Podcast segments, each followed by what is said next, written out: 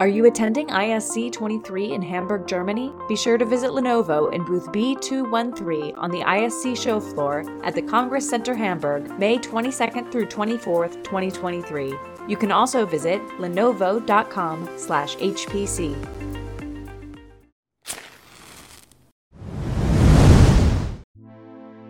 China stopped playing, so we don't get news from them. The US just did Frontier, and Seems to be making progress, but not enough for top 500. The Europeans seem to have an incremental upgrade policy. There's increasing attention, of course, going to the Green 500 because these systems consume so much power, and that's become huge cost and environmental consideration. You don't scale linearly, not everything scales proportionally. The cumulative impact of inefficiency in one area starts showing up. AMD has four of the top 10. I like to quote David Kuck from Old Old Times when he said the minimum performance is sometimes more important than the maximum performance.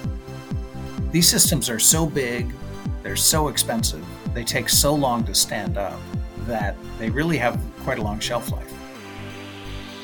From OrionX in association with Inside HPC, this is the At HPC podcast. Join Shaheen Khan and Doug Black as they discuss supercomputing technologies and the applications, markets, and policies that shape them. Thank you for being with us. Hey, Shaheen, talking to you from Hamburg at ISC. Great to talk with you. Awesome, awesome. Hope you're having a great time. Excited for this conference. We have new news, right? We have new news. We have the new top 500 list comes out twice a year at the two big conferences of the year. I guess the big news for the new list is that there's no changes to the top 10. so, which doesn't surprise anybody. There was really quite a bit of turnover at the top of the list over the last 18 months or so. But now new systems have come in. And as we've said, the, these systems are so big, they're so expensive, they take so long to stand up that they really have quite a long shelf life. They do. I think what's going on is A, China stopped playing, so we don't get news from them. The US just did Frontier, and in the absence of Aurora, which seems to be making progress, but not enough for top 500 right now, maybe in November. And then the Europeans seem to have an incremental upgrade policy.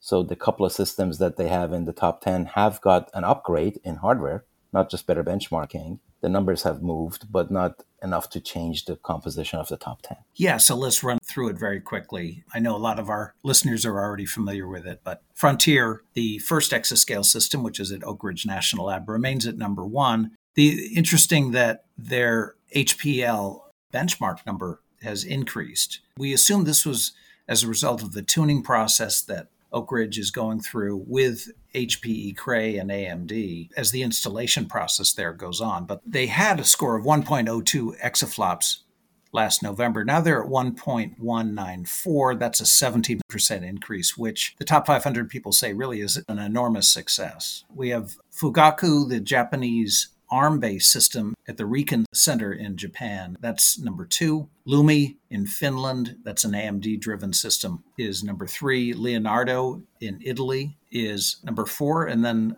the other systems we've known about for years Summit, Sierra, the IBM systems. We have Perlmutter, which is an AI supercomputer. We have Selene, which is an NVIDIA A100 SuperPOD system. That's number nine. And then Tianhe 2A, Milky Way 2A, that's one of the Chinese systems that's been on the list for quite some time now. Really, kudos to Summit and Sierra to continue to be number six and seven. And of course, for Tianhe 2A to still be in the top 10 years after it showed up. It's interesting to look at the top 500. You have some thoughts about how you break down the list, how you analyze it, the value that you get out of it. I think it's an incredibly rich repository of data, both over the previous 25, 30 years that they've been doing this, but also with the snapshot that we get every six months. However, it does require that if you're using it, that you are highly interested in system architecture hmm. and that you have a mental vision of what's really going on down at the chip level and the data flow. And if you spent a whole lot of time on it, I think you develop quick analyses. You can quickly look at, say, the size of the matrix and the performance that you got, and was there a GPU, and what's the interconnect, And you can very quickly say, ah, okay, this system is more efficient than that one, probably because it's got a bigger cache, probably because it's got a faster interconnect. And, and that, of course, is the fun of getting the actual spreadsheet when it comes out and going in there and playing with the spreadsheet. So I like to do that. And I've done some of that that I can share if you'd like. Yeah, yeah. I think you use both RMAX and RPEAK numbers. Yeah. So one thing I like to do is to look at the efficiency and just divide RMAX by RPEAK. RMAX is the achieved performance and RPEAK is the theoretical performance. And the ratio of the two is an indication of how you manage to extract performance from it. With the top systems, you're typically at about, you know, 70 to 80% of the peak. And if you get that, that's pretty good.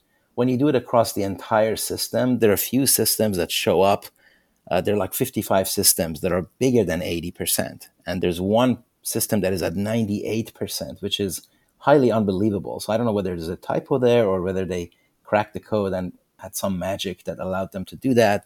Or maybe they just had a super giant matrix or somehow with the caches, etc. That's really the interesting stuff, you know. So even if it's a typo, it's an interesting discussion. Uh-huh. and and that's number 66. The you know, the number 88 system is 97% and then the number 311 is 94%. So you go down from there.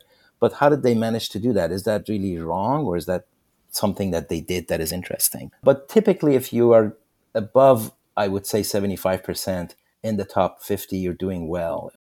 The other thing that is good is to look at the size of the matrix that allowed you to get that performance. So Frontier, for example, does it with a matrix that is over 24 million rows and columns each dimension super giant matrix, of course. And as you go down the list, you get to about like 2 million. Uh, so these are not perhaps typical in day to day calculations, but they also indicate things if you know the math and if you know how HPL works. But that's also interesting. And if you have a system that operates at 25 teraflops and it does it with a matrix size of 4 million, and there's a system two below it at 23 teraflops and it has a matrix of three times that, 12 million size, well, that tells you that, you know, the 25 teraflops one is probably more efficient because it was able to get performance out of a smaller matrix.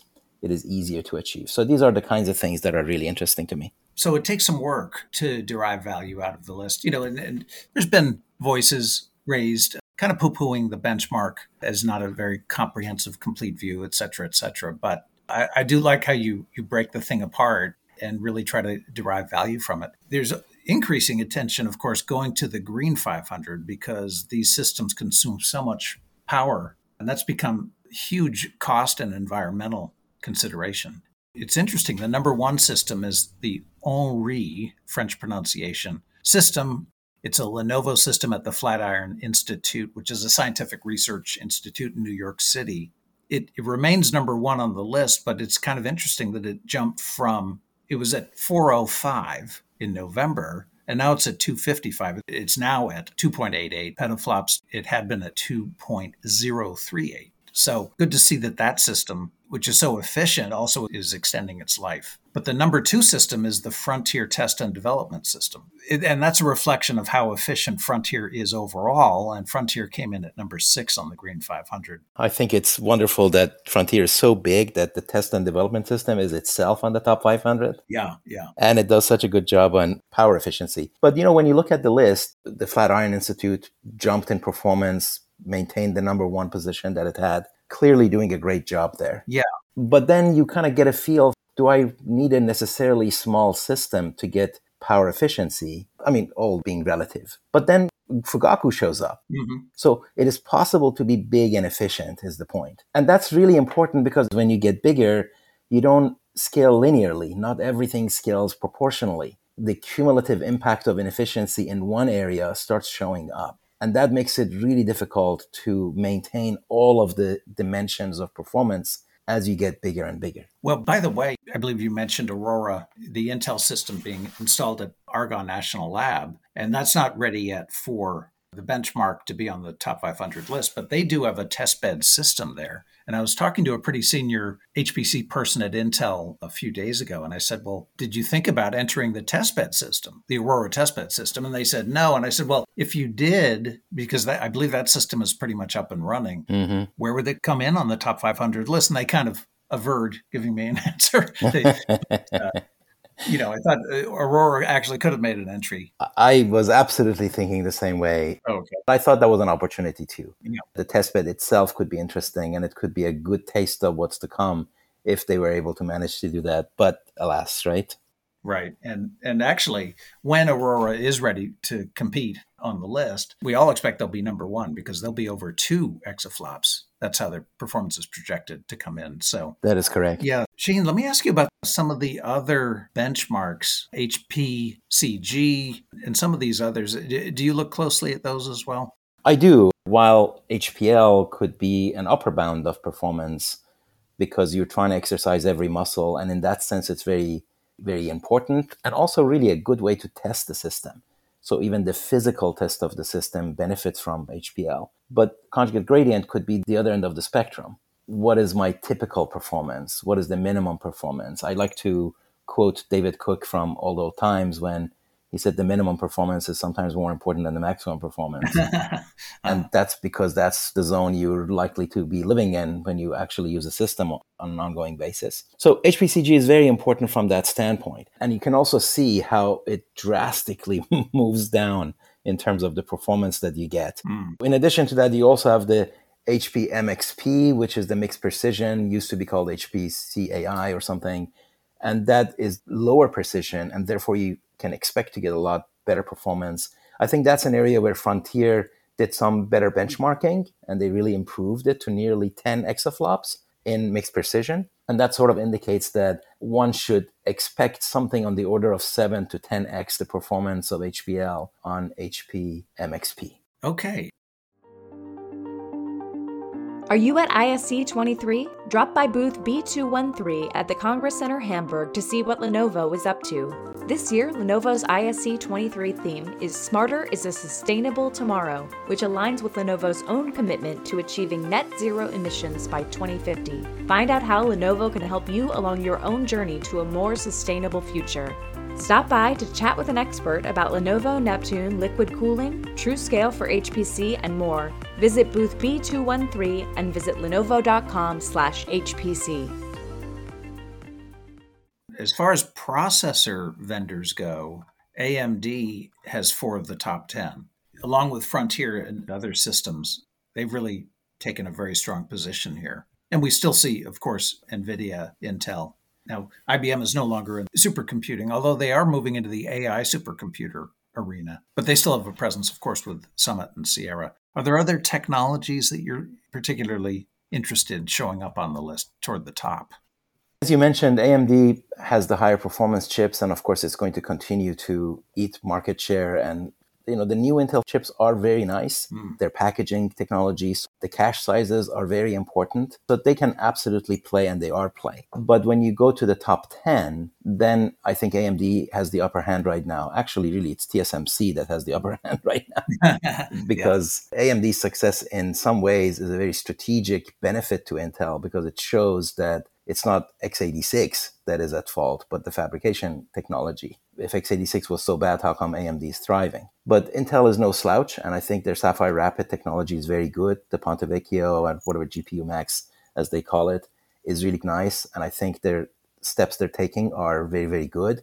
Uh, however, I expect that AMD will continue to be strong, as does NVIDIA, as does the GPUs that AMD now is working, MI250 and then MI300. When they get there, all these other AI chips are going to have to show up on this list. And I expect that to happen. Maybe they're not doing the benchmark, but if they did, I think they probably had a shot at it. What about interconnects? Right. I did look at interconnects. So if you look at Ethernet as a category, as a family of interconnects, and they have a family column as well as a very specific column. For example, Slingshot, the Cray interconnect is categorized under the Ethernet family. Okay. Because all these interconnects can now do multi protocols and so you have 195 Ethernet, 100 gigabit, 25 gigabit, 10 gigabit Ethernet, plus 32 slingshots for a total of 227 Ethernet base, which is about half of the system. The InfiniBand family is 201, so it's dropped from the more than half that it was a few years ago. If you add OmniPath, there are like 35 OmniPath interconnects. If you add those, you get 200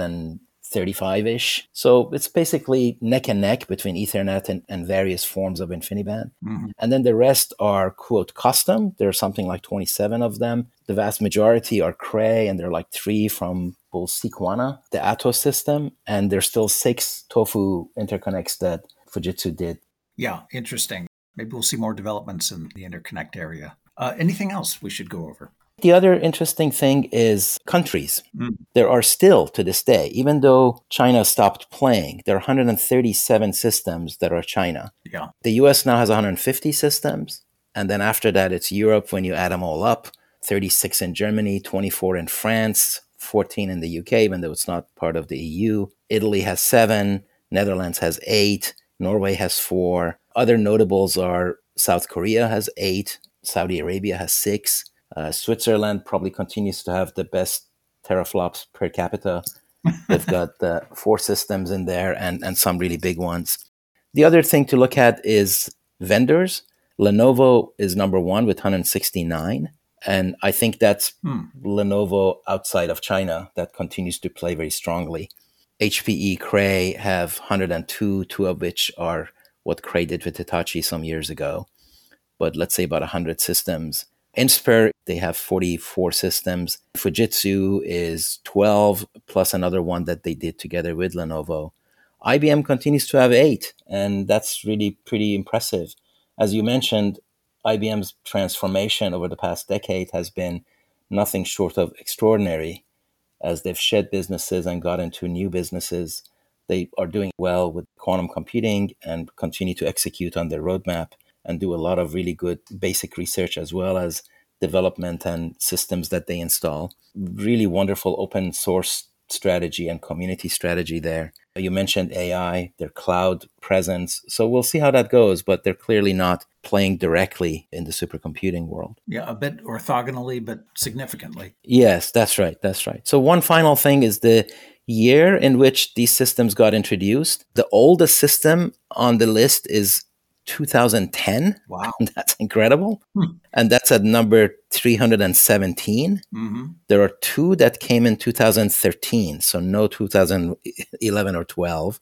Hmm. Six that came in 2014, eight in 2015, 15 in 2016, 18 in 2017. And then you fast forward to 2023, there are 40 systems that have been introduced into the system within this year like the in past six months. Yeah. So yeah, that longevity always impresses me because the technology is changing so fast. But these big systems really um, continue to hold their value. They do absolutely. Like you said, they're so big that they're going to continue to be really, really powerful for a really good time. And and when they're done with it, there are other places who would gladly accept them.